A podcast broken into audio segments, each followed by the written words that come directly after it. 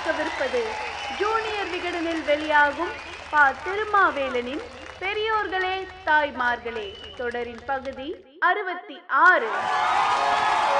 பெரியோர்களே தாய்மார்களே.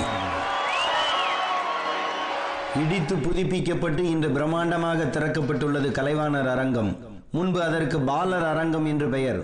அதற்கு முன்பும் அந்த அரங்கத்தில் தமிழக சட்டமன்றம் சில காலம் செயல்பட்டது. ஆயிரத்தி தொள்ளாயிரத்தி ஐம்பத்தி நாலில் சட்டமன்ற காங்கிரஸ் கட்சி தலைவராக காமராஜர் தேர்ந்தெடுக்கப்பட்டது இந்த இடத்தில்தான் இன்று மேலிட பார்வையாளர்களாக குலாம் நபி ஆசாத்தும் முகுல் வாஷ்னிக்கும் வருவதைப் போல அன்று மேலிட பார்வையாளராக டெல்லியில் இருந்து வந்தவர்தான் பிற்காலத்தில் பிரதமராக வளர்ந்த இந்திரா காந்தி. காமராஜருக்கு அரசியல் அனுபவம் உண்டு. ஆனால் நிர்வாக அனுபவம் இல்லை என்று அனைவரும் அப்போது கருத்து சொன்னார்கள். அரசியல் அனுபவமும் நிர்வாக அனுபவமும் கொண்ட ராஜாஜி தனது அமைச்சரவையில் பதினேழு பேரை அமைச்சராக வைத்திருந்தார். நிர்வாக அனுபவம் இல்லாதவர் படிக்காதவர் என்று சொல்லப்பட்ட காமராஜர் தனக்கு எட்டு அமைச்சர்களே போதும் என்றார். அதிக திறன் கொண்ட சிலரால் எல்லாவற்றையும் திறம்பட சாதிக்க முடியும் என்று காமராஜர் நினைத்தார். தமிழ்நாடு காங்கிரஸ் சட்டமன்ற கட்சி தலைவராக தன்னை எதிர்த்து போட்டியிட்ட சி. சுப்பிரமணியத்தை அமைச்சரவையில் சேர்த்து கொண்டார் காமராஜர். சி. சுப்பிரமணியத்தை தலைவர் பதவிக்கு முன்மொழிந்த பக்தவச்சலத்தையும் அமைச்சரவையில் சேர்த்து கொண்டார். தனது அரசியல் எதிரியான ராஜாஜியின் அமைச்சரவையில் இருந்த எம் வே மாணிக்கவேலு நாயகரையும் ராமநாதபுரம் ராஜா சண்முகராஜேஸ்வர சேதுபதியையும் தனது அமைச்சரவையில் சகாக்களாக சேர்த்து கொண்டார். எஸ் எஸ் ராமசாமி படையாட்சியின் உழவர் உழைப்பாளர் கட்சியை காங்கிரசோடு இணைத்து அவரையும் அமைச்சராக்கினார்.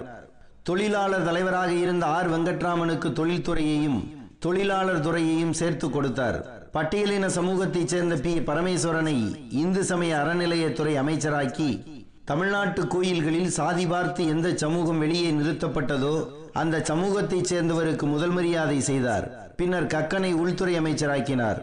அதுவரை பெண்கள் யாரும் அமைச்சராக இருந்தது இல்லை. முதன் முதலாக லூர்தம்மாள் சைமன் என்பவரை அமைச்சராக்கினார்.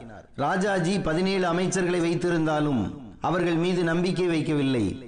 எல்லார் வேலையையும் அவரே செய்தார். அந்த மந்திரி சபையில் ராஜாஜி மட்டும்தான் மெம்பர் மற்றவர்களெல்லாம் நம்பர் என்று காமராஜரே ஒரு முறை சொன்னார். ஆனால் காமராஜர் அமைச்சரவையில் சி. சுப்பிரமணியம் பக்தவச்சலம் ஆர். வெங்கட்ராமன் ஆகிய மூவர் தான் எல்லாமுமே. சட்டமன்றத்தில் இவர்கள்தான் அனைத்துக்கும் பதில் சொல்வார்கள். மிக மிக முக்கியமான பிரச்சனைகளுக்கு மிக மிக சுருக்கமாக பதில் சொல்லிவிட்டு காமராஜர் உட்கார்ந்து விடுவார். சட்டமன்றத்தில் முதல்வர் காமராஜர் உட்கார்ந்து இருக்கிறார் அடுத்து உட்கார்ந்துள்ள பக்தவச்சலம் கால் மேல் கால் போட்டுள்ளார். அவரை அடுத்து அமர்ந்துள்ள ஆர் வெங்கட்ராமனும் கால் மேல் கால் போட்டு உட்கார்ந்துள்ளார். முதல்வர் அது பற்றி கவலைப்படவில்லை. பெரியாருக்கு முன்னால் கால் மேல் கால் போட்டு ஒருவர் உட்கார்ந்திருப்பதை பார்த்து கட்சி தொண்டர் ஒருவர் அவரை கண்டித்தார். அப்போது பெரியார் சொன்னார் அவர் கால் மேல அவர் கால் போட்டிருக்கார். என் கால் மேல அவர் காலை போட்டா தான் தப்பு என்றார். தகுதியால் உயர்ந்த பெரிய மனிதர்கள் அப்படித்தான் நினைப்பார்கள். தன்னை சுற்றி மிக திறமைசாலிகள் இருக்க வேண்டும் என்று காமராஜர் நினைத்தார். தான் படிக்காவிட்டாலும் படித்தவர்கள் தனது அமைச்சரவையில் இருக்கும்படி பார்த்து கொண்டார். இன்று மூளை பலம் உள்ளவர்கள் அமைச்சராக்கப்படுவதில்லை. மேஜையை தட்டுவதற்கு புஜபலம் இருந்தால் போதும். மேஜையை தட்டி தட்டி வலதுகை வீங்கி போய் நாட்டு வைத்தியரை பார்த்த எம்எல்ஏக்கள் உண்டு. முதுகெலும்பு ஒரு மனிதனுக்கு உண்டு என்பதை அனைத்து அமைச்சர்களும் மறந்துவிட்ட காலம் இது. மாநில அபிவிருத்தி கமிட்டி உருவாக்கி அதில் அனைத்து அமைச்சர்கள் அதிகாரிகளை நியமித்தார் முதல்வர். இவர்கள் சொன்னது அனைத்தையும் செயல்படுத்தினார். எதுவும் என் சொந்த யோசனை கிடையாது. இந்த கமிட்டியின் யோசனை தான் என்றார். மூன்று மாதங்களுக்கு ஒரு முறை இந்த கமிட்டி கூடியது. வளர்ச்சி பணிகளையும் குறை நிறைகளையும் சொன்னது. பள்ளி கல்விக்கு ஆலோசனை சொல்ல காரைக்குடி வள்ளல் அழகப்பர் தலைமையில் ஒரு குழுவும் உயர்கல்விக்கு ஆலோசனை சொல்ல லட்சுமணசாமி தலைமையில் ஒரு குழுவும் போட்டார். காணும் திசையெல்லாம் கல்வி சாலைகள் உருவாகின. நெய்வேலி பழுப்பு நிலக்கரி திட்டம் கிண்டி இந்துஸ்தான் டெலிபிரிண்டர்ஸ் நீலகிரி பிலிம் தொழிற்சாலை ஆவடியில் ராணுவ தளவாட தொழிற்சாலை கிண்டியில் அறுவை சிகிச்சை கருவிகள் செய்யும் தொழிற்சாலை பட்டாபிராமில் ரயில்வே வாகனங்கள் கட்டும் தொழிற்சாலை போன்றவை மத்திய அரசால் அவரது ஆட்சியில் உருவாக்கப்பட்டன. கிண்டி விருதுநகர் ஈரோடு தஞ்சை திருச்சி மதுரை நெல்லை மார்த்தாண்டம் காட்பாடி ஆகிய இடங்களில் தொழில்பேட்டைகளை உருவாக்கினார். வடவாதிமங்கலம் பேட்டை வாய்த்தலை உடுமலை படாளம் ஆம்பூர் மோகனூர் கள்ளக்குறிச்சி சமயநல்லூர் ஆகிய இடங்களில் சர்க்கரை ஆலைகள் இவரது முயற்சியால் உருவாகின. அவர் ஆட்சிக்கு வரும்போது தமிழகத்தில் எழுபத்தோரு நூற்பாலைகள் இருந்தன. ஆட்சியை விட்டு இறங்கும் போது நூற்றி முப்பத்தி நாலு நூற்பாலைகளாக அவை வளர்ந்தன. Vandalur Standard Motors Tiruvottiyur Royal Enfield Ambattur TI Cycles Ennore Ashok Leyland Seshasayee காகித ஆலை மேட்டுப்பாளையம் விஸ்கோஸ் போன்ற தனியார் நிறுவனங்கள் உருவாக வழிவகை சமைத்து கொடுத்தார். பவானி ஆற்றின் குறுக்கே கீழ்பவானி திட்டம் மேட்டூர் அணையில் இருந்து பாசன வசதி காவிரி டெல்டா வடிகால் திட்டம் மணிமுத்தாரில் இருந்து பாசன வசதி அமராவதி அணைக்கட்டு வைகையின் குறுக்கே நீர்த்தேக்கம் சாத்தனூர் அணைக்கட்டு கிருஷ்ணகிரி அணைக்கட்டு ஆரணி ஆற்றின் குறுக்கே அணைக்கட்டு காவிரியின் வலக்கரையிலும் இடக்கரையிலும் புதிய கால்வாய்கள் வராக நதியின் குறுக்கே அணைக்கட்டு பரம்பிக்குளம் ஆழியாறு திட்டம் என அவரது ஆட்சி நீர் மேலாண்மையில் மேலோங்கி இருந்தது முப்பத்தி மூன்றாயிரம் ஏரி குளங்களை தூர்வாரி சீரமைக்கப்பட்டன. விளை நிலங்களை அதிகரிப்பதும் விளைச்சலை அதிகரிப்பதும் விளை நிலங்களுக்கு நிலையான நீர்ப்பாசன வசதிகளை ஏற்படுத்துவதும் காமராஜரின் முதல் இலக்காக இருந்தது. இதேபோல் ஏராளமான மின் திட்டங்கள் கொண்டு வரப்பட்டு கிராமப்புறங்களில் மின் வசதியை பெருக்கினார். அதனால்தான் இந்தியாவிலேயே மிகச்சிறந்த நிர்வாக செயல்பாடுடைய மாநிலம் தமிழகம் என்று பிரதமர் நேரு பாராட்டினார். நாடு வளர்ந்து கொண்டு இருந்தது குறித்த பெருமை காமராஜருக்கு இருந்தாலும் கட்சி தேய்ந்து கொண்டு வருகிறது என்ற கவலை அவரை வாட்டியது. தொடர்ச்சியாக ஒரே கட்சி ஆட்சியில் இருந்தால் அது சுயநல சக்திகளால் சூழப்பட்டு விடும் என்பதை காமராஜர் தனது காலத்திலேயே பார்த்தார். கட்சியின் முக்கிய தலைவர்கள் எல்லாம் நிர்வாகம் செய்ய போய்விட்டதால் கவனிப்பாரற்று கட்சி கிடப்பதை உணர்ந்தார். அவரது மனதில் உதித்தது கே பிளான்.